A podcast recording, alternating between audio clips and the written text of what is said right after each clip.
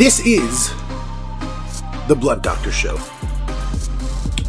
On a Tuesday, leading into a Wednesday, and typically I would have recorded on a Monday, but I got a flu shot Monday because, as uh, Mrs. Blunt Doctor says, it's for your health, which is one of those things that's apparently important. Take care of yourself if you're going to have children and all these other things. So I had a headache, and I felt woozy. And as I was taking notes for the show, I really had no clue what was going on. So there was no show yesterday. But there is one today, leading into Wednesday, as we do. This is supposed to be a five day a week show. I don't think I've actually completed five episodes within one week yet. Done four. But perhaps, and I was gonna wait, but I'll just, as again, I don't even. Did we decide what I'm calling you? Just Brittany, I know, but Honey, I guess. Yeah. I, I'm well. Your your Twitter handle is at Mrs. BDRX. So I'm just saying I don't know. I Well, call myself the blunt doctor. Right. So I'm saying I don't know if you want me to call you like Mrs. the Blunt Doctor, which is hilarious to call someone Mrs. the. You know. Like. Okay. Well, Mrs. the Blunt Doctor is the one who's trying to make me healthy, but reasonably enough.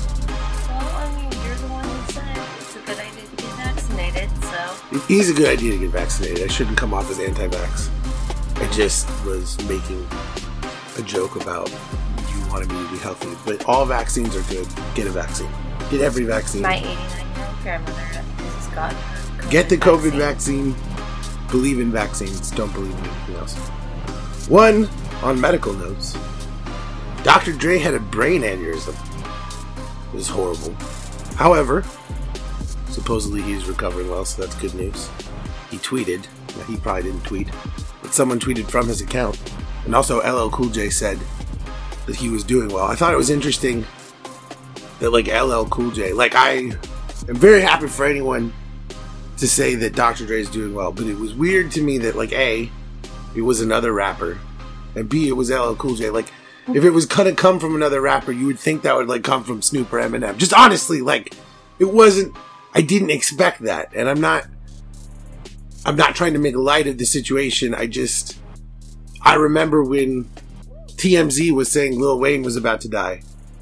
You remember that, and his friends were on Twitter disputing it, and essentially this is sort of a similar situation. It's just funny that rappers break each other's news, but you know, thank God he's he's in ICU, I guess, but doing well. Um, aneurysms are very scary, and this is what I said on Twitter too. Like, almost all my favorite music when I was a kid was, you know, Dr. Dre. I wish I could play Dr. Dre right now. I don't really have license to play anything, but all of my you know favorite albums you know all of my favorite songs it's all produced by dr dre so it was just very difficult to hear that but good to hear that he's doing well at the very least thank you ll cool j for the update and whoever tweeted from dr dre's account i believe i saw and i'm sure we all have a boatload of people really angry about the way that the college football playoff has gone um, and rightly so, because basically every year at this point, it's Alabama and Clemson competing. And, you know, in this case, Ohio has broken through. Last year, LSU broke through. But we've essentially got the same group of teams with, you know, Georgia broke through one time. Every now and then there's sort of an interloper. But generally, Alabama and Clemson are taking home everything and you know, it gets very frustrating to watch over and over the same teams win the national title. And I really do think that people who are frustrated with this, A, they're right to be frustrated, college football is broken, but B, I think a lot of those same people are probably against the solutions. Now, the first solution, as we all know, is that college football players should be paid. Now, how is this a solution to the college football playoff problem? Well, number one, you're not going to get paid by your school. You're going to get paid for your likeness. So every single kid is not going to go to Alabama because you're not going to be able to necessarily get paid as a star if you're coming off the bench as a linebacker. If you want to get paid for your likeness, it's better to start somewhere. Especially with the quarterback situation. Those guys will spread out. Not that they're not necessarily always trying to play now, but there's going to be a whole lot less of just only the best players on one team. If guys have the opportunity to go somewhere else and make a lot of money from a local, you know, franchising opportunity. I mean, there are not nearly as many of competitive schools in the Pac 12 right now when it comes to football. But let's say that Hollywood is available to USC and UCLA players in terms of advertisements. That's a game changer. And it's going to allow them to compete with literally anyone. And it will change the nature of the game again. And it literally doesn't change anything that the schools do.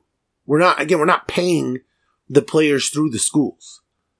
And for people who worry that will they'll only go to the places with the most money or parity, again, there'll be no parity or whatever. Again, the point is that the only way to be paid as a star through advertisements is to star for your team.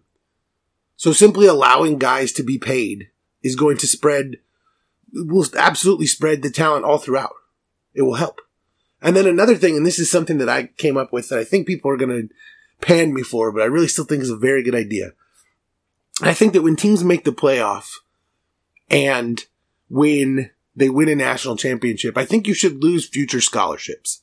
Now, I'm not saying that the total pool of scholarships available should be reduced. I'm saying that other teams should be allocated those scholarships. So if every team that made the playoff, for example, had five of their future scholarships reallocated to the worst team in their division or conference or something. And I'm sure that there's a way to work it out. And obviously you wouldn't take it from guys who are already signed. I'm not talking about guys coming next year and we're trying to get out, you know, we're going to take scholars. I'm not talking about that, but I'm saying if Alabama wins five national titles in seven years, it shouldn't just be that every single player goes to Alabama. That's really just not, what's the point of that? How does that work? But what if there was something like the repeater tax in the NBA? If you're not familiar with the NBA's repeater tax, what it is essentially is that if a team is in the luxury tax multiple years in a row, meaning they're paying so much money, then they will have to pay a multiple of that tax. So essentially, over time, the more times you go into the luxury tax, your bills go up. You pay more money. So it becomes more and more difficult to fill, to field an elite team. And so this is essentially what I'm talking about here is that if Alabama wins five titles, Take 25 scholarships from them over a decade. And I'm not saying it will necessarily affect everything, but there has to be a way to balance things out and to give some teams, you know, a, a leg up when they've just been so thoroughly dominated. Because we're literally at a point where every single talented football player wants to go to Clemson and Alabama and nowhere else. Well, what if it's not always possible for them to just go to those schools? And what if another school has recruited a bunch of good players and now has a few extra slots. It just, it's a way to level the playing field a little bit. And people are going to kill me for it because it's going to be like, well, you know, you're taking away kids' opportunity to go to school at their chosen location or whatever. But the simple fact of the matter is, is that the whole football scholarship, college football system is complete bullshit anyway. You're making money off of kids and you're not paying them. You're just letting them go to school. So are some of these good schools? Sure. Some of them aren't. And not all situations are, you know, created necessarily equal. Sure. But there just needs to be some sort of balance. If we're going to give out football scholarships, we might as well have some sort of repeater tax to take some of them away from Alabama and give some of them to at least other schools in the SEC. As much as I hate to give the SEC a leg up, let's at least create competitive teams that can play with Alabama. If we're not going to give the scholarships to another school outside the SEC, let's at least raise the level of play. I'm getting tired of 59 to 9. It's getting real boring. Especially when it comes to the playoffs. There's no parity at all in college football. What's the point? There's what gonna be one game. This championship game will probably be the only competitive game we've seen in, in, in college football in a I mean, even LSU dominated last year. So it just it's just one of those things where I'm sick of all the blowouts. Everyone else is sick of all the blowouts.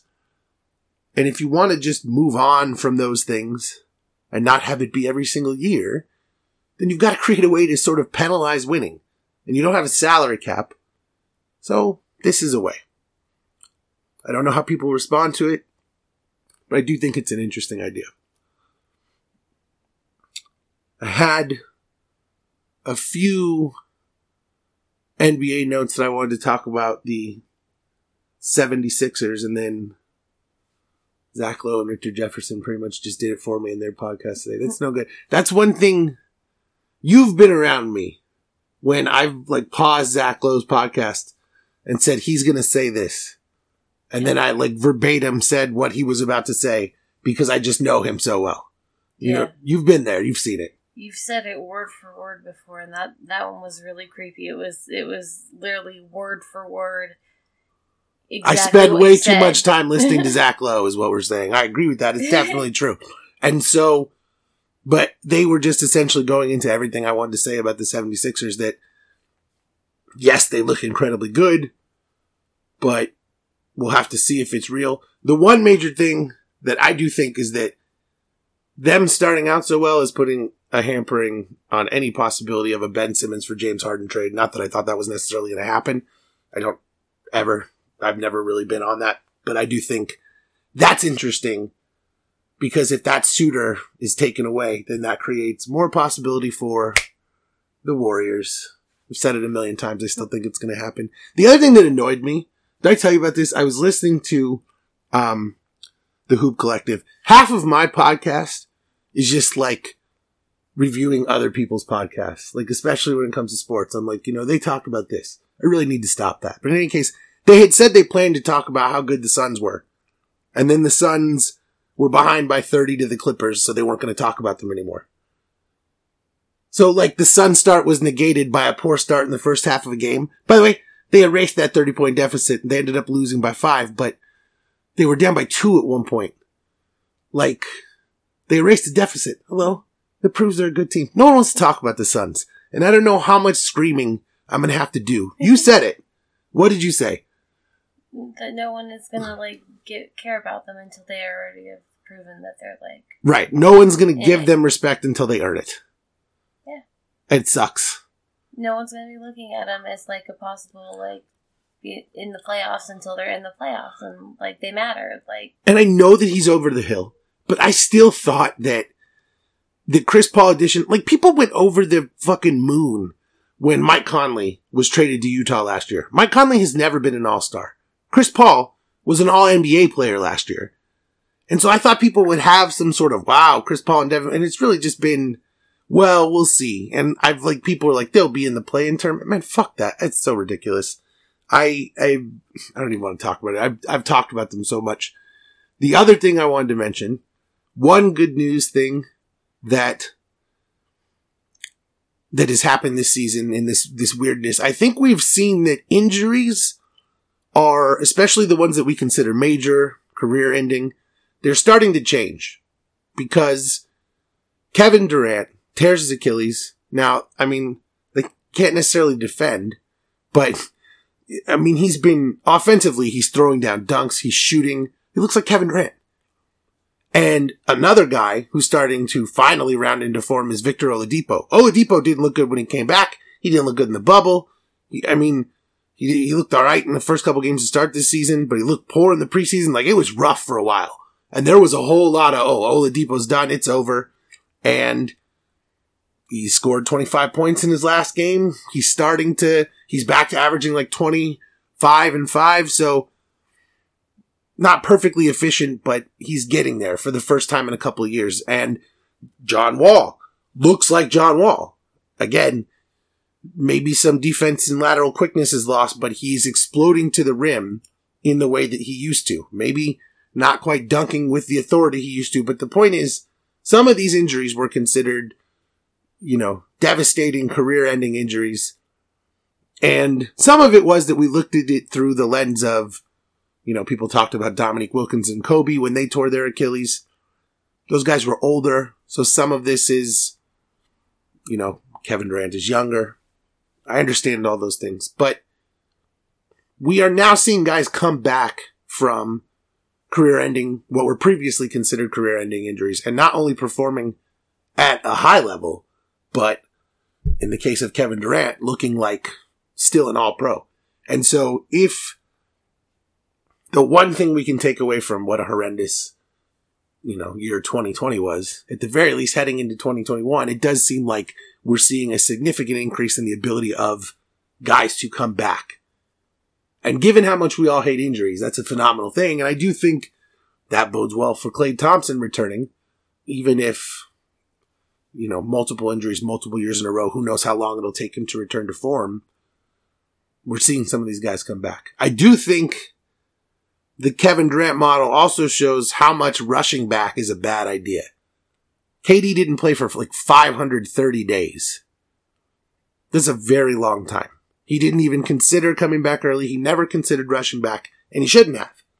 And now he's able to play like himself again. And I think that too often, I mean, I always think of the story when Isaiah Thomas' sister dies in a car crash. He's playing through a hip injury. And the Celtics trade him in the offseason anyway. They dumped him. Well, they dumped him to the Cavs. You know, technically a contender, but LeBron was about to leave and that all fell apart. But the point is, he loved Boston and they didn't give a shit. You know, injuries have been such a horrendous thing for guys that it changes the course of what your franchise thinks of you. And suddenly they're looking to move on from you and replace you. And now Kevin Durant got a full max. I know it's Kevin Durant, it's different, but he gets a full max even when he's injured, takes the time, gets back to healthy, and now he's back on a team that may contend. And he's 31, so it's no small feat. And it just bodes well for the future of the NBA when the NFL is constantly riddled with you know, whatever the newest problem with CTE is. It just bodes well for the future of the league that these injuries that were once absolutely going to destroy your career, um, no longer so. Couple other interesting things today on the betting front. We're seeing again the whole home team thing. There's no home court advantage anymore, really, uh, especially in the NBA. It's just it's really not there right now without fans. I like Spurs plus nine and a half and Bulls plus nine and a half. They both covered those. I think they both won today. And it's just, uh, it's very interesting. I really do think that we're seeing the way that officials are impacted by fans. That is gone now. And it's just guys playing in a gym. And the bubble, they were smaller gyms, so it was even more so. But I think even now, in these empty arenas, it just, the role players play better on the road, the pressure's off, and it, it does create a scenario in which I think we're seeing who actually is the most talented team and not who necessarily has the best fan base. I mean, we just, we do see the star calls in the NBA. And in my opinion, they've gone down a little bit. You don't see nearly as many just egregious, oh my God, he touched him, it's a foul. It's much less annoying. And road teams are able to get the job done now in ways that they never could before. They're able to close. It's just very interesting. I think that has a lot to do with role player success without fans around. There's a lot of factors, but when fans return, how will that shift the league back? You know, these are just trends, but in terms of gambling, I think when fans start to return, you're going to see a massive shift in home court advantage. So when fans return, definitely hit those, uh, just take the points with the home team, whatever it is. Going through as we reach football season, are you excited to talk 90 Day Fiance though? I am. That is really truly the most important part though, honestly, of any any one of these shows is is 90 Day Fiance. And you know what? We'll do that now. I I I don't really have a lot of words for what's going on this season. Like, it does seem to me, okay, true or false? The people on this show are getting worse. They're getting more eccentric, yeah. I mean, I go with that. Okay, but so is is eccentric worse? I'm asking worse, not eccentric. Yes or no? It doesn't have to be worse, but in this case, it is. I mean, it- it- right? It doesn't have to be, but I'm saying right now, like this is one of everyone is like awful. Like I, I don't even know how to. I don't even know where to begin. Like I, I literally like I was sitting here. I was making my notes for the episode, and I was like, "Well, we should start here." And then I was like, "No, we should start. No, we should start." And I, I truly don't know because they're just all so terrible. Natalie complains about everything. Jovi is a monster. I just don't even. I don't even know. We, we should take a moment to talk about the couple that wasn't on tonight. And I really want to know what's going on with them. Adam and Amira. And Amira was the one who was flying From France. flying from France to Mexico because her boyfriend, the genius, who's an American, decided that they could get around the COVID protocol by essentially sneaking her into the United States. So she was going to fly from France to Mexico. They were going to stay there for two weeks together and then essentially just go to the United States. So we were trying to figure out, we were talking and we were like, why would she have been detained? we- Because that was she ended up being detained at She, airport. she was detained yeah. in Mexico. She never, well, she, she made it to Mexico, but did not make it to, she had a, she was detained in Mexico City, but they were going somewhere else or something, right? Right. She was supposed to get on like I believe a continuing flight to meet with him wherever Right. they were. Yeah. And so she never makes it. And so we were sitting there like, What happened? Like you know, well, I, I was trying to figure. I'm like, well, what, what on earth could it be? Could it be that I was like, well, you know, I was looking up like the relations because she's part Egyptian. Like I was looking up like, oh, is there like what are the relations between Egypt and you know Mexico? I'm trying to think of a reasonable reason why they would stop her. right, like, is there any sort of, like, and apparently there is, so, so she's half Egyptian and apparently there's some issue between Egypt and Mexico with, uh, some, I, I don't, just, there's an issue between countries. I don't know all the They domestic call it politics of it. acts of terrorism between upon their uh, tourists. Okay, so it's a whole other geopolitical issue, but apparently there's some issue between Mexico and Egypt. And then we just stop for a minute and we're like, okay, so wait. So her boyfriend, her genius boyfriend, gets her to buy a one way ticket to Mexico. And then they're buying another one way ticket from Mexico to the United States in the middle of a pandemic. And we just realized, like, if she just told the border people the truth, that's exactly why they detained her. like, she has a one way ticket. She has a passport from a country that they have travel issues with. And she's trying to openly, like, saying she's trying to avoid a travel ban. Like, her boyfriend's a moron. He's like abusive. He talked her into all the, you can see she doesn't want to do it. You can see she thinks She's it's a horrible idea.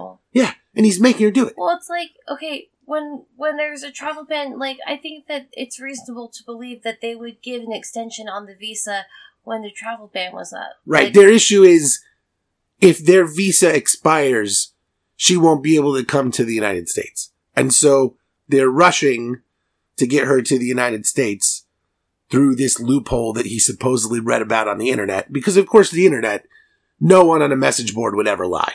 Right. Well, it's like the other thing is okay, yeah. She when she stopped, all right, what are you doing here? Well, oh, me and my fiance, we're just going to uh, stay here for 14 days, and then we're gonna go to the U.S. And they're like, what? And they're like, so we did this so we could go around the travel ban. Like, I know that's the thing. If Like- she if she said any of that, if she said I have a one way ticket because I don't plan to return to France. I plan I plan to go to the United States. Just you Well, they're like, why didn't you go to the U.S. and stay here? Oh, well, they wouldn't let me, so I had to go here first so could eh, get around it. Like any any amount of any amount of truth. They're literally trying to break laws about travel during a pandemic. So any amount of truth, she would have been completely screwed. And if she lied, then I don't know what you say. I'm here on business, but I have no intention of returning home. well, it's like it seemed like she needed to be told like to lie if she needed to. You know what I mean? She doesn't seem like she was like on point with like, oh, I'm doing, I'm doing. She seems like she seems like an honest person who wouldn't want to lie anyway. right. She was uncomfortable with it for a reason. Yeah. and it's all her boyfriend. And that guy is very like he's very controlling and very pushy, and he tries to hide it. Yep. Like under this guise of "Look at me, I run a daycare. I wear you know I wear drag dragon or whatever dinosaur hoodies." Like he he's tries to present himself as childlike and fun because he's very uptight and controlling. yeah, and he, he and he tries to well and It's wolf in sheep's clothing. Yes. And also, don't you feel like he talks to her like a kid? Like some of the things, and not necessarily on camera. He's good about protecting himself from that. But like the things that she was saying that he said to her, like, if you don't come to the United States, you won't show, or you show me you don't love me or something. Like, dude, that's completely insane. Well, we saw that exchange with his sister, and he was very condescending About her, you mean? to his sister. Like, and when she was trying to talk to him about things, he was kind of condescending to her. You just think it's his entire personality, even outside the relationship. Yeah. I, I mean, I I- think that's just who he is as a person. He's trying to hide it because he knows it's going on TV, but like. I think he's very because his sister was like, "Oh, you're very particular about," because she knows he's very, very pretty particular about things. Well, and I think the whole, you know, he can hide that well working with children, you know, because he can tell them what to do and Well, right, and then like you know, there, there's it's organized chaos. That's the thing about like you know children. It's organized chaos, and it helps you deal better with chaos in the real world. Absolutely. So I mean, I don't think he's like an evil person. I think he's just far more controlling and uptight than he, even he thinks. sure. And, and and I don't think he even realizes the extent of what he's doing is abusive. Yeah, okay. Like for example, what Jovi did. Jovi's a Oh. fucking monster. What Jovi did is well, okay. What Adam did in forcing uh, I think her name is Amira what he did forcing her to travel was horrendous. But ultimately he was like there waiting for her. What Jovi did, which is with his fiance Yara, They revealed tonight. she or the, other night when we missed it, yeah. But she lost her passport, right? Right. They, they were in, was it Albania? I think Albania. They were traveling. He, she's from Ukraine. He's from the United States, and they were traveling together in Albania. She was pregnant at the time. Right, and they were getting engaged. They were engaged. To do the visa Right, because she was pregnant. right, Then she had the miscarriage, Right. and she needed to have the her D&C basically before she got septic. She had her, she, medical terms, what, she did have her what now? Dilation and curettage. It's basically where they go in and scoop out the endometrial lining and, and, and Maybe dead, I shouldn't have asked for clarity. the dead baby. They they take out all the all the cells. so major surgery, essentially, what we're talking about It- here. it's, it's outpatient surgery. I mean, I Okay, but there's no way, it's not dental surgery. I mean, it's, it's serious stuff.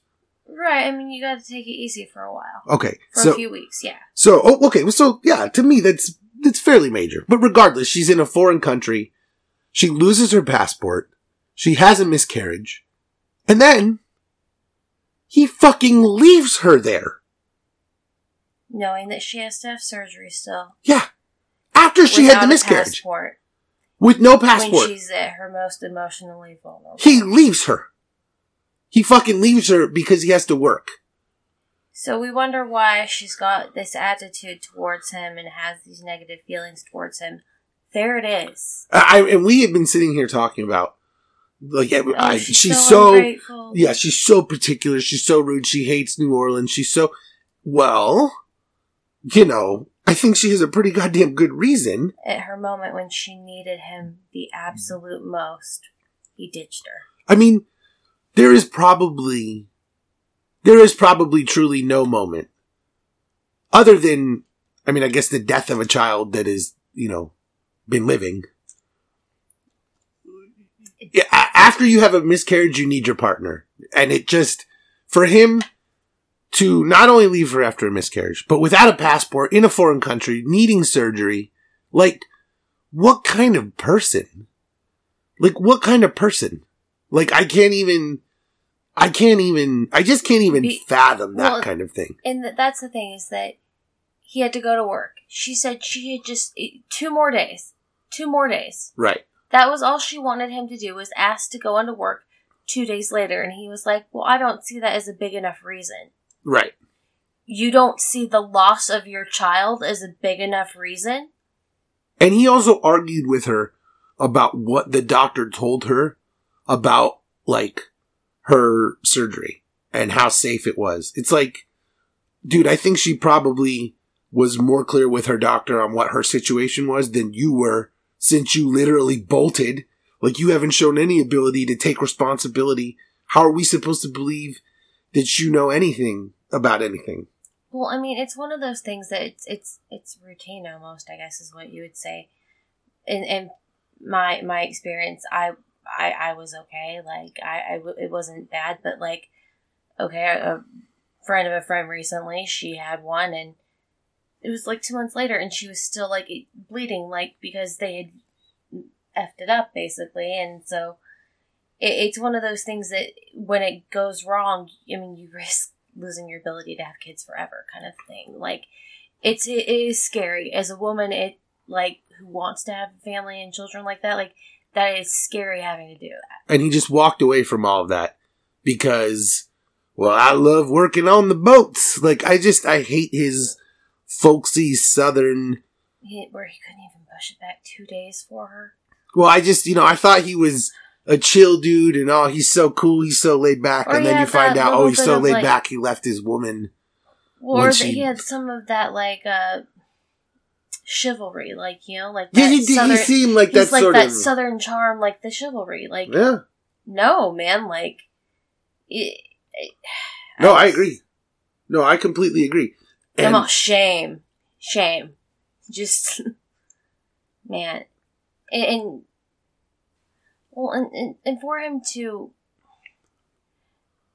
he's about to leave. Right. This is their situation. He's about to be gone for what six six weeks or eight weeks or something like that. So it's like one or two months after she's already unhappy. And you know what?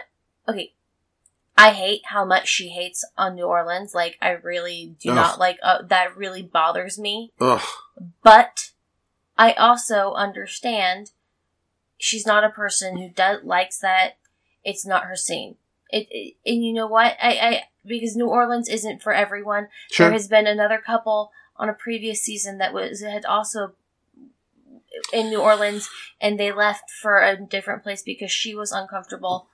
She well. was uh Thai.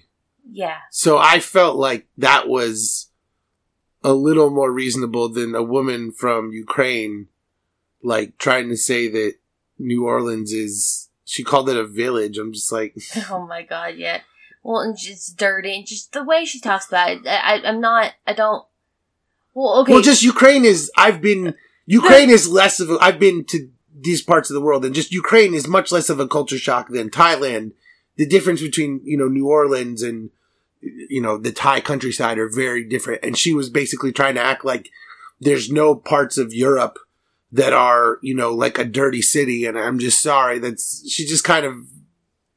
But again, now we understand why she was acting this way because she's upset with everything else. and- Well, the no, and the other comment she made is that she's like she belongs to be, she needs to be best friends with Kim Kardashian and stuff. Like she, she, the, uh, like okay, she wants to move to LA. That's what she really wants. Yeah. Did you see Kim Kardashian and Kanye are getting divorced? Oh, I didn't see that. That's the rumor. Finally, Kim Kardashian is single. I've been waiting. oh my god. yeah, right. if you would never, you'd be like, I don't know, you slept with Kanye West. Well, I the thing is, is like, I really liked Kanye. Like, I started to really like Kanye a lot, and then he like started to like love Donald Trump, and then it just all became wrong. Anyway, um, Rebecca and Zed are just kind of boring to me now. Like, I I want good things for them. Like, I don't really have anything negative. I do think that Zed is gonna have trouble adjusting to because like you know, he can't even handle guys looking at his girlfriend. I don't know how he's to handle like her talking to men here. Like if they go to a bar, like I don't know how that's all to work because he was very I mean, he almost punched that one dude for looking at her. So I just wonder how it's to go when she dresses how she wants. But I generally just think it'll be fine between them. Like Well, I, I I mean- want good things for them, but they just kind of bore me. Like I don't know. Well, I, I think that once he like gets here, it's gonna be a little bit more like there will be more drama. It's because he's not here yet. Like Sure. in, in, in the storyline, it's it's not like he's getting on the airplane. Like you know, I think it's just it's gonna be different when he gets there, and I think well, boring as it is, I I feel like there's gonna be some uncomfortable kind of like mother son type vibe between them in some ways. Well, yeah, I mean, like she did. She bought him the PlayStation, and she was like, he can like buy games online on there. Like it felt like a, a mom buying a gift for her kids and like I asking. mean, I bought you an Xbox, but That's true. That's true. That's fair. You're right. It just the way you knew exactly what to buy me because you had played it with me and you intended to play games with me and stuff. She had like no clue. She was like, because remember she went in the a store. guy of this age Yeah. like to play? She goes to the store and she's like, my boyfriend. She's like, I'm like 49. My boyfriend's like your age. She's like 28 or whatever. And she's like, he's like your age. What do guys your age like to play? And it just felt like, like that's the way our mother or a grandmother.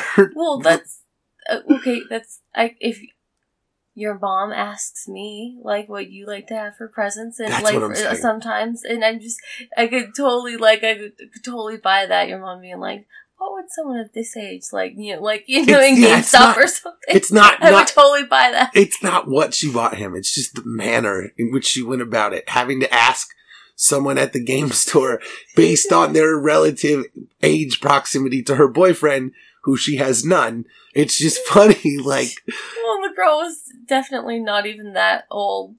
She was younger, I think. oh yeah, yeah, yeah. They like were, much younger, like probably like teenage younger, and so she's like, "You're closer than I am." Like, it just, it really was funny. And, but like, I have no, like, I don't care. Like, more power to them. Do I, I, I, I'm just saying, like, all of the episodes right now are like, he didn't get his visa, and then he did get his visa, and now he has his visa. And it's like, okay, so like, just don't show them. like, why are they showing this to us? Like, just show something else. I don't understand. I don't understand the point of like showing all this before he even gets here. Like, I, I, just truly don't understand. because their biggest problem once they get there is that once he's there, their biggest problem is going to not be the necessarily the fighting. Of, it's that he's going to be sitting all day on their bed on the floor playing his new game system. or, That's all he's going to do. do you know what the other answer to that is? That they broke up really quickly and they're stretching this out because he already left really fast. Like, that's a possibility. I'm just saying. Or, I hope not, though. well, it's also possible that things went so incredibly well for them that all of the drama was before he got there. Like, remember? Well, that's what I'm saying. I'm like, their biggest problem is that he's going to be playing his game system too much. Like, it's going to be something silly, like Well, trivial. Well, but remember though they had that like 90 day, the first 24 hours thing? And like it really just turned out to be like couples who had literally no drama. So they didn't want to follow them, but they still had like all of the pre interviews where they're like, I don't know, my family might hate them, but then they all got there and everything was fine. So they just didn't follow them, but they just made like all, they made short episodes out of the pre interview drama. And I just feel like that's what these people are. But okay, hold on. Hold on. Hold on. We have to talk about this was the high point of this episode for me. In a previous season, uh, T- Tariq and Hazel. Oh my god. Tariq is from Virginia Beach. And, I'm scared of your church. uh, yeah, Tariq is from Virginia Beach. Hazel's from the Philippines. And when he went to see her in the Philippines, she took him to his, her church. And it's like one of these like Like a live Pentecostal. Well, I don't know Well, what, Well, you know what I mean. It's like when you when you it's like the church in Okay. Borat. They're, they're speaking in tongues. and okay. you, like when you the whole like whole thing of like you think you're gonna have to eat a live chicken kind Well, of thing. no, Like, but- it's no, like, but that's it's a what it makes Christian- you think of. No, but I it's a Christian church is the thing. It's a it's a Christian church, and they're speaking in tongues, and like it's just like the whole. it's just it's a Christian church. Is the thing. Like they're not. It, it- they're they're doing the whole. It's literally the exact same thing as the church in Borat when he goes to the southern and the southern preachers on stage and they're speaking in tongues. It's literally the exact If same it thing. was in English, it would have been my stepmother at church so, with the hands up. And, like, that, that was what she used to do. She used So- to hold her hands up and close so- her eyes. so Tariq is not religious and he's like freaked out by all these people speaking in tongues and all this stuff. And so f- fast forward now to Hazel coming to the US and she asks him, she's like, you're scared of church. And like Brittany said a minute ago, he's like, I'm not scared of church. I'm scared of your church. And then he says, let me take you to my meditation and healing place to ARE. And she's like, it's not a church. He says, no, it's not a church. So he It's takes her. Spiritual sense. He says it's a spiritual center. So he says, so he goes to take her and you know, meditation spiritual center. Now, and- you, you casually joked that it was a cult. I made a joke that it was a cult just because it was, but I actually, the thing is, there are a lot of places that are just like a place where you go and just individually worship and no one bothers you about what it is. Right. Those places do exist. So, Meditation centers, like, yeah. so I did allow for the possibility that that's what it was. But so he takes her there and they start going through and first it's like, what was it? The Edgar Cayce Center for whatever. ARE. Yeah. The, but so, No, that's what it's called, the ARE. so, so it's just, it's already weird that it's named after a guy. Cause that just seems like, if it's really not about anything, why is it named after someone? It's like how everything in Scientology is named after L. Ron Hubbard. So that right there was, but so anyway, they go in and the place is weird. And then they go in this room and they're like, here's the couch. And Hazel's like, what couch? And she's like, This giant crystal there. there's a giant crystal. And she's like, what's the couch? And the guy's like, oh, well, this is where he would lay down and sleep and make his psychic readings. The Edgar Cayce guy. So Tariq, so I just want to map out Tariq's thought process. He said to her that he wanted to take her to this place to see if she wanted to get married there because he was scared of her church where they spoke in tongues. So here was Christian Tariq's, church. her Christian. So, so here's Tariq's thought process. Oh, I don't like this church that she goes to. They're very strange. I don't like their, the things that they think it's bizarre. I need to show her a way to true belief. I'm going to take her to my psychic. like in what world? Like The how is that a thing? area. Like, well, how is that a thing? Like, this speaking in tongues is nuts. We need to see my psychic. Like, I just don't, under- I just don't understand. Like, how do you, how do you arrive there? Well, and like I don't know. Like, here's the thing. Like, it was a.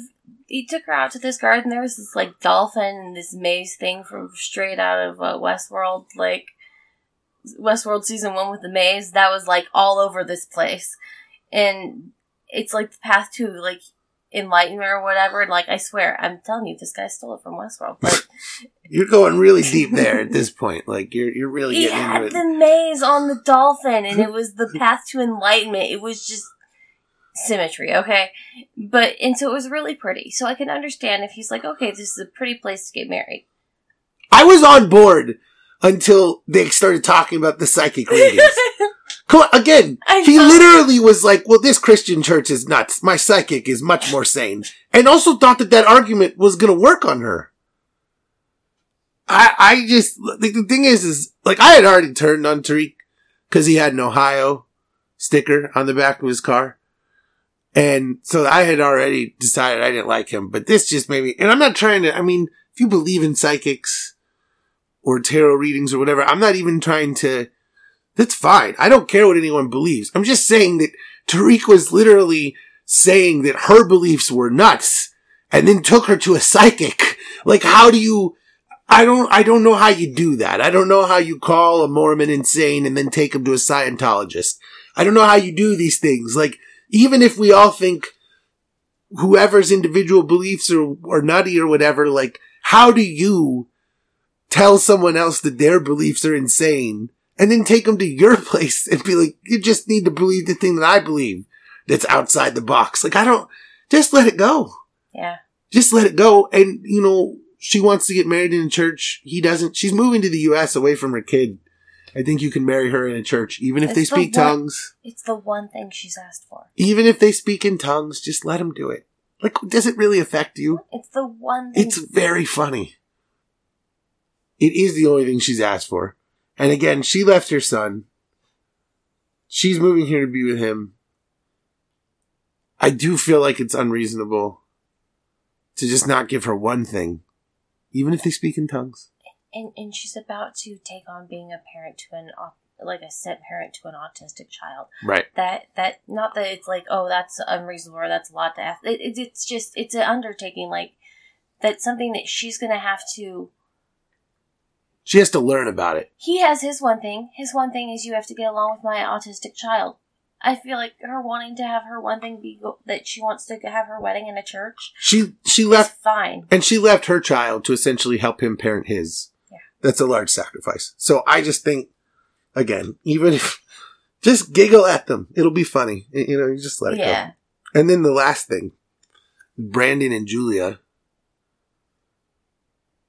Oh, Oh we my forgot God. Natalie and Michael. too. Oh right, Natalie and Michael. Well, I mentioned I mentioned earlier. Natalie just. I don't understand why her and Mike are together. Natalie just hates everything. She hates Washington. She hates Mike's job. She hates what he does. She hates how he spends his time. She hates the way he spends his free. She just hates everything about him. He Well, like- eats meat. He drinks alcohol. Do you think that this is why she's divorced? Is because with her last husband, she thought I can make him who I want him to be. Like, because that's really what she's doing again. Is she she doesn't like Mike at all? She doesn't like him at all. That's the thing. Like, if you just want someone who's like you, who's a vegan, who doesn't, who's a teetotaler, doesn't drink all this, that's fine. But like, why are you trying to make Mike? She's like, I love Mike. I just don't love anything about him. Like, wh- what is one thing? I truly have no clue what their connection is. It sex? Like, it just must be that they enjoy sleeping together because I just don't. She all she does is complain, and maybe it's just all they show us, but I don't see how because even in her interviews, all she does is complain about him. Yeah, she's so negative all the time. I, you know, Mike doesn't believe in God, and I want to have kids, and I want this, and he doesn't want that, and she just cat. She yes, she hates his cat. She hates his house. She made his uncle move out. Like she's just the worst. She's just the worst. I don't like Natalie at all, and I just don't understand. Like what? I don't get it. I mean, for one thing, she did just show up without telling him. You know, and that is part of I feel like why he's putting up with this is because he didn't anticipate her coming. I mean, she didn't show up. She told him she was coming, but she bought a ticket without telling him. But she made his uncle move out. She hates the farm. She hates where he lives. She hates where he does. Like, what? Just find someone else. Him messing with her about the eating meat thing is pretty funny, though. The oh, we're gonna start. I'll start tomorrow. Yeah. Oh, this is my week on. Like you He know what I mean? gonna- that was He said he was going to stop eating meat. He decided, he's like, I'll start tomorrow. I'll take a week off. And then the next day he wanted to eat meat, which by the way is exactly how I would have handled that. And the other thing too that we both agreed on, like if she's, she's like, you can't eat meat, you can't eat meat. It's just eat meat at lunch. Like she, he works away from her. Yeah. Just eat lunch. Just eat meat at lunch on the weeks that she's making you not. Like just honestly, like if she's so controlling that she has to control your meals at home, then just do whatever you want for lunch and just don't tell her. Like, just truthfully, oh, I ate a cheeseburger. Is that the end of the world, really? Because if eating a cheeseburger behind the back of your controlling vegan vegetarian girlfriend makes you a bad person, then call me a bad person because that's what I would do. I wouldn't even bother.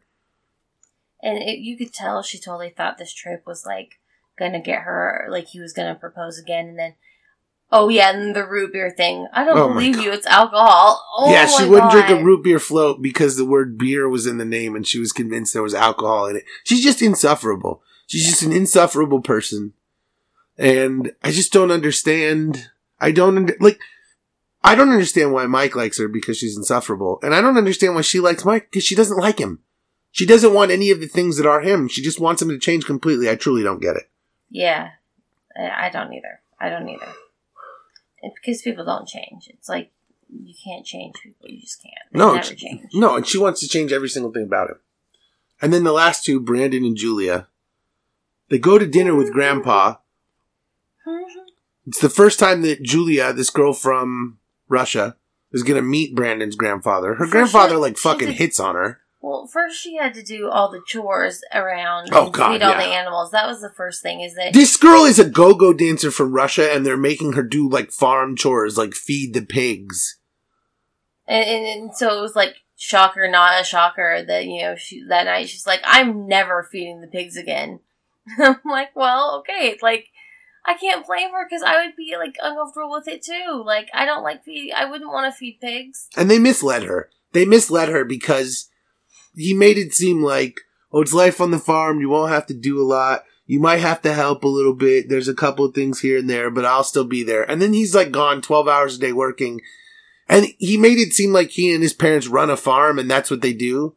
And then it turns out that they all have full-time jobs elsewhere and they basically expect her and this other family friend to do all the farming work, which is not what they told her. So, like you said, they're basically just trying to like outsource free farm labor to his girlfriend. Like, it's Right. ludicrous. They're like, I, I seriously, I think his parents are like, oh well, he he spent a lot of money on her. This is how we get it back now. Yeah. And I also, you. I I, think think, the mom is secretly like, this is how I run her off.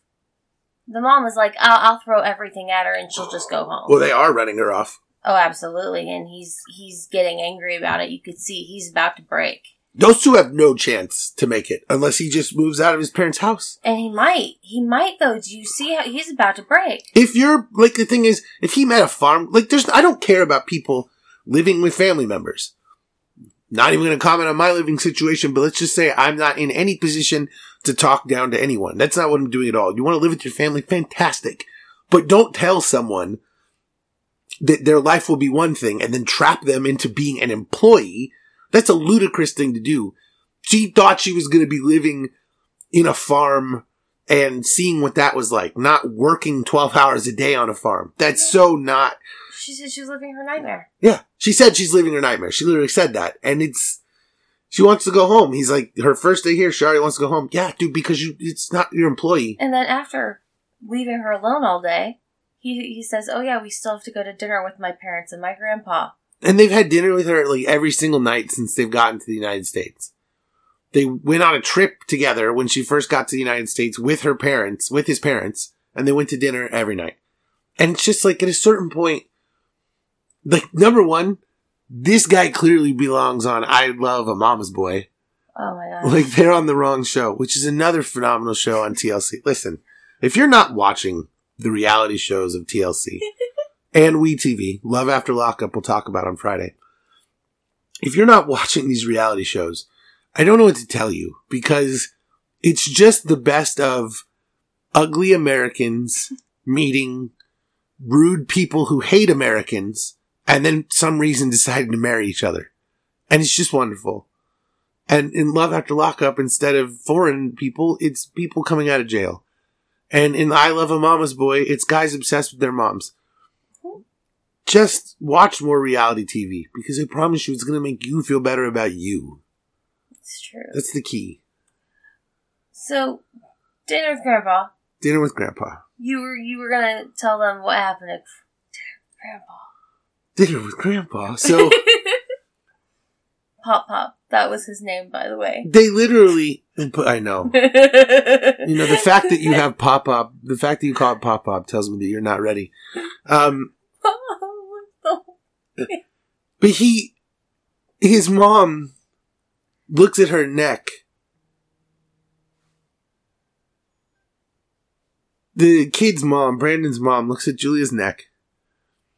And she's like, what is that? And she realizes that the kid gave his girlfriend a hickey. And the mom feels the need to like point it out.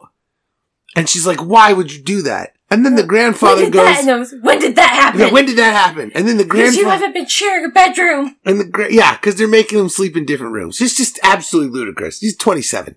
And in any case, the grandfather goes, leave him alone. He's like, I'd still want to kiss a young girl on the neck like that if I could. This dude's like 80 something, like basically hitting on his girlfriend, who, by the way, uh, she didn't complain about it. Well, right, but because he's trying to trap her, he's trying to be like, I'm old and I have all the money, so you marry me instead of my grandson. That's totally what I was thinking And then he's too. gonna be like, "I've got you, you gold digger!" Like he wants, he's waiting to catch her in the act. That's like, totally what I was thinking too, but I think he would sleep with her first. But she didn't. But- Com- but, she didn't complain about. point. But she didn't complain about him flirting with her. Like never, not one time. She didn't well, complain. because it's someone being nice to her. Yeah, that's true. They're all so mean to her. They are so mean. Well, we'll have to see what happens next week. But be good. you're coming back for Love After Lockup on Friday. hmm Okay. Well, we will miss you until then.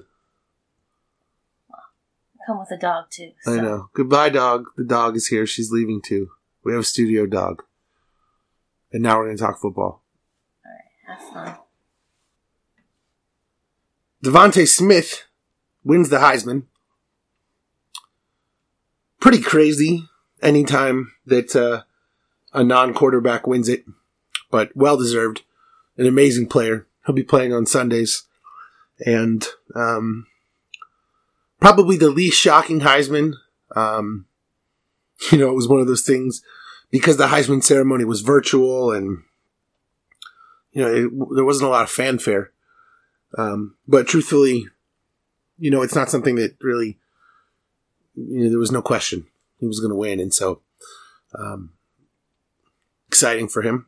Yet another Heisman winner for the Crimson Tide. Black Monday was upon us in the NFL. Obviously, we all know that, uh, O'Brien, Bill O'Brien, Matt Patricia, Dan Quinn already fired. Joining them were Adam Gase, Doug Marone, and Anthony Lynn. No shocks, really. Um, no surprising coaching moves. No real surprising fires. Some people were a little shocked that the Eagles kept Doug Pederson. Um, you know, that Super Bowl win buys you a lot of, a whole lot of goodwill. I mean, it just really does. And, you know, another season like this, and it's probably over. It's going to be really interesting to see what happens with Carson Wentz. They keep Pederson, they move on from Wentz. Is Jalen Hurts the guy? Can they restructure the contract in a way that makes the trade more palatable? The Eagles will be a very interesting offseason team. And definitely, I think they could be a team that's primed for a coaching change next year. But, you know, they're going to be a team that's trying to figure out a way to navigate cap hell.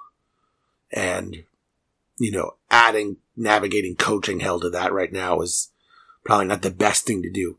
And, you know, again, when you've never won a Super Bowl, when you finally win one as a coach for a franchise that had never won one, they're going to be really hard pressed to throw you away. Adam Gase being fired by the Jets is fantastic, and I hope that I never have to hear about this guy again. Doug Marone, eh, whatever, didn't do a whole lot. Advanced to an AFC championship, almost got to a Super Bowl, but Tom Brady, Tom Brady, Tim. The Anthony Lynn firing, I don't really understand. He's not the best coach in the world. He's made some mistakes, but I don't understand what was expected of him playing with the rookie quarterback and going seven and nine, like, is that really bad? And we all know that African American coaches and executives are given um, less of a leash, less of a leash in the NFL and in the NBA, really. And I just don't understand that firing. That to me just reeks of well, it just doesn't make a lot of sense to me. I don't really understand the point of firing Anthony Lynn. Like, again, he's not the best coach in the world, but he just took a tough situation and really made the best of it. I'm just, I'm really hard pressed to believe that a coach should be fired after, you know, a rookie season, uh, a rookie quarterback season. It's, it's tough to do that.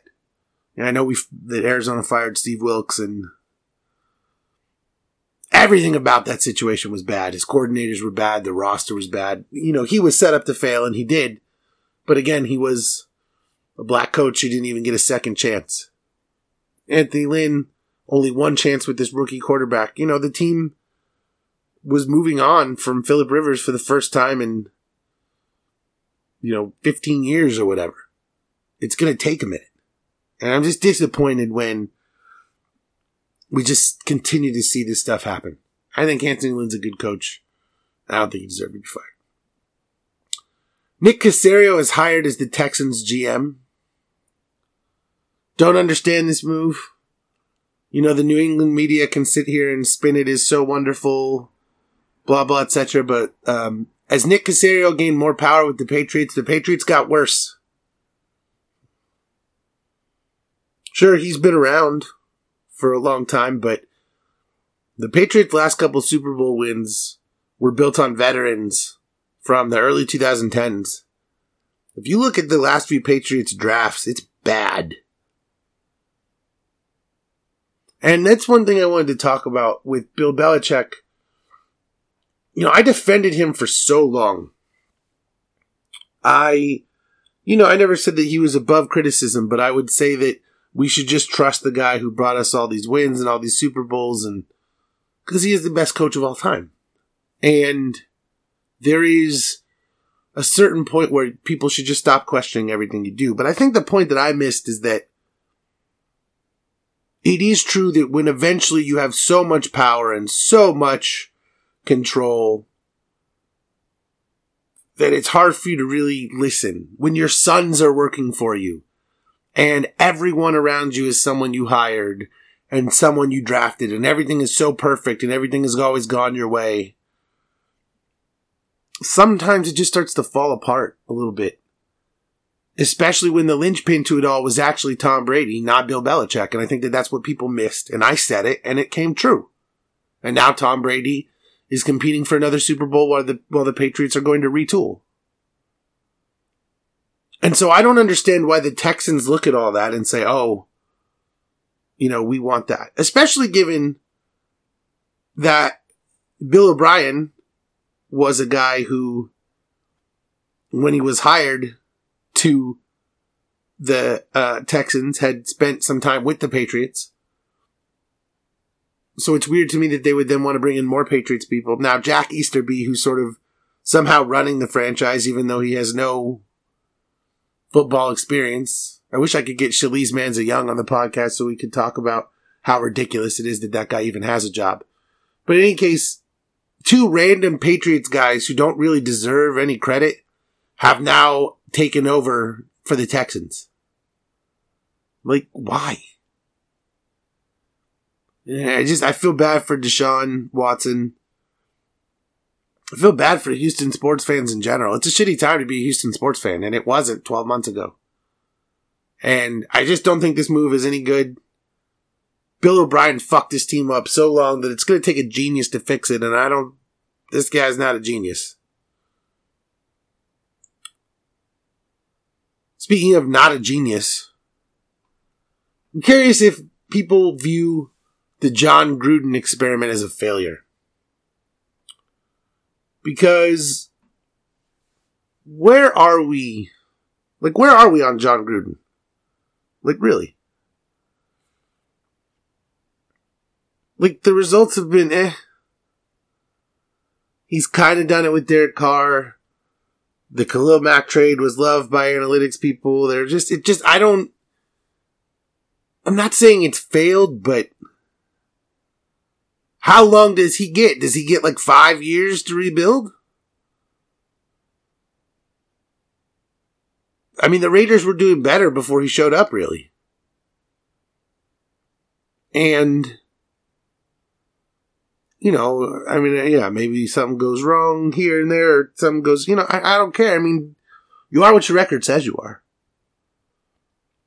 And I just don't really know. I just, I don't under, I know the lease is long because Mark Davis will never fire him, and he's, you know, Jon Gruden's got such a huge contract. I understand all those things, but I'm just curious, like, when do we as fans just be like, you know, fans of football, just be like, all right, well, we're not going to take the Raiders seriously. They're just kind of whatever. They're just there. Sometimes they play well, sometimes they don't. It's very weird. The Cardinals, some people have said that Steve Keim and Cliff Kingsbury should be fired. They won't be. but there's some logic to them being fired. They got to be fired together. You can't let Steve Keim hire yet another coach if you've decided that Kingsbury's not the guy.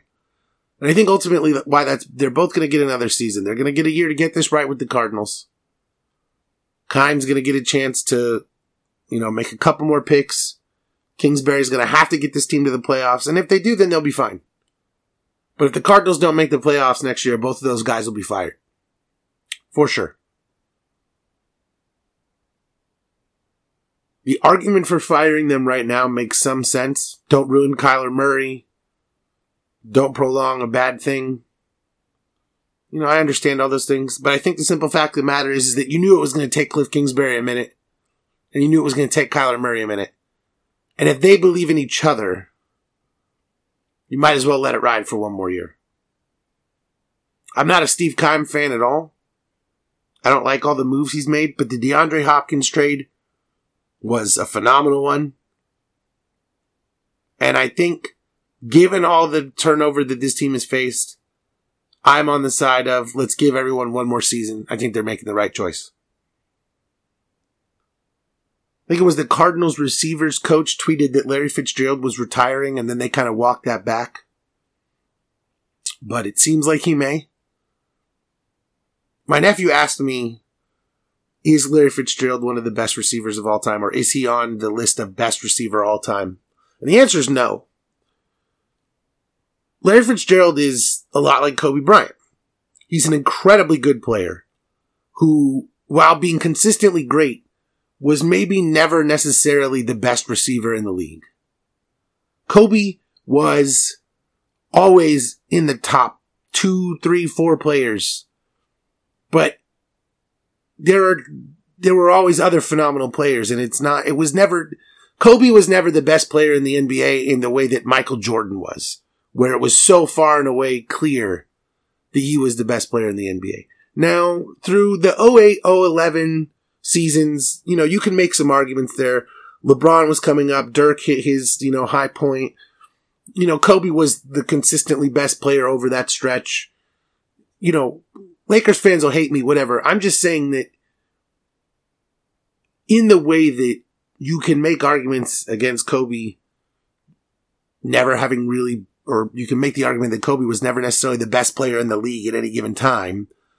You can always make that argument about Fitz too. Like he was always in the top. He's right up there, but he was never really the best.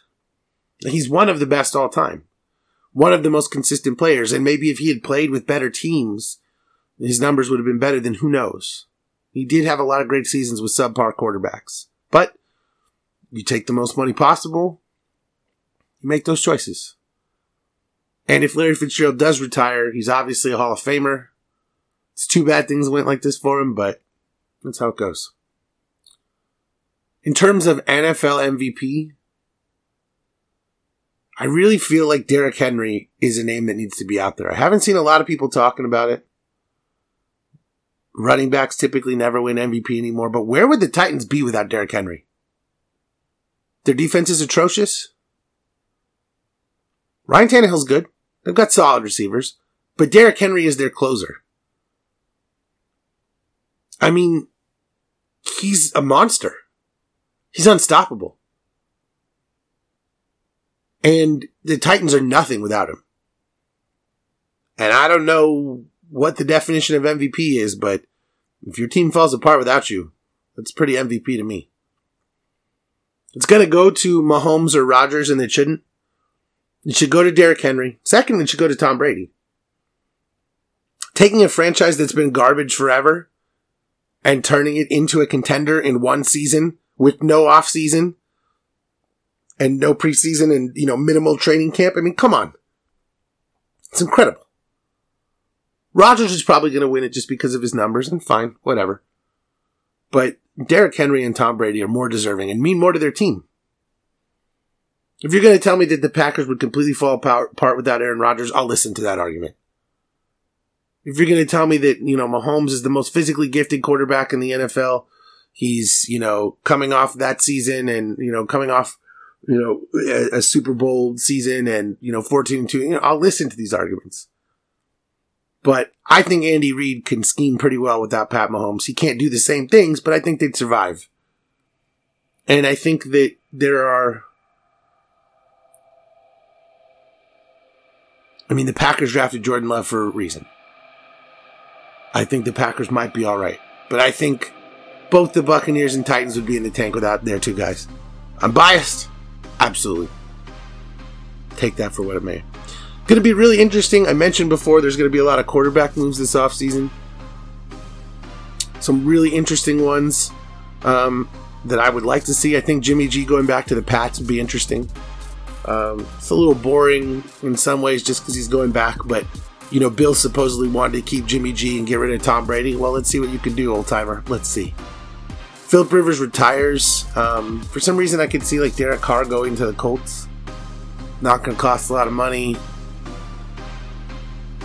Frank Reich feels like he could fix anyone. They've been rumored as a Carson Wentz station, maybe. I don't know.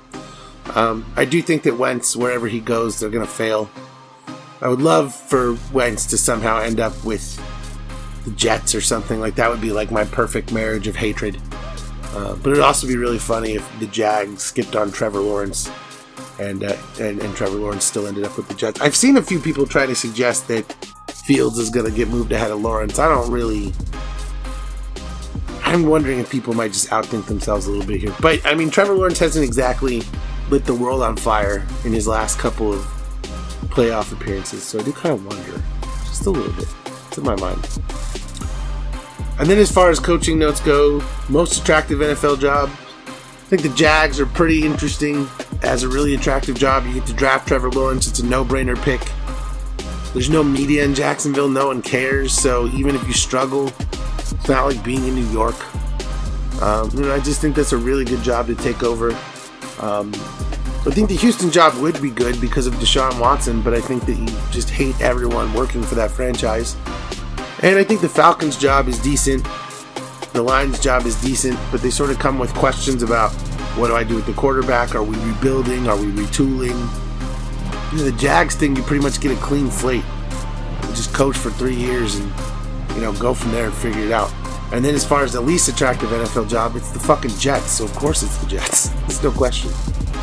And then last thing I'll say in this episode that I just wanted to make fun of, I heard this is a rumor from the interwebs, and I don't remember where it was from, so whatever. But I saw a rumor that said Urban Meyer wanted $12 million to coach the NFL. good luck, buddy. Good luck getting $12 million, and good luck to someone who thinks that that dude would be a successful NFL coach. I'm sorry, but. Oh. There's no recruiting in the NFL. I respect Urban Meyer. He's a good coach, but it's not going to happen. And it's definitely not going to happen that way. And uh, if the Cowboys really want to move on from Mike McCarthy, Lincoln Riley. And that's the Blunt Doctor Show. Don't forget to like, rate, subscribe, leave a comment because you love me.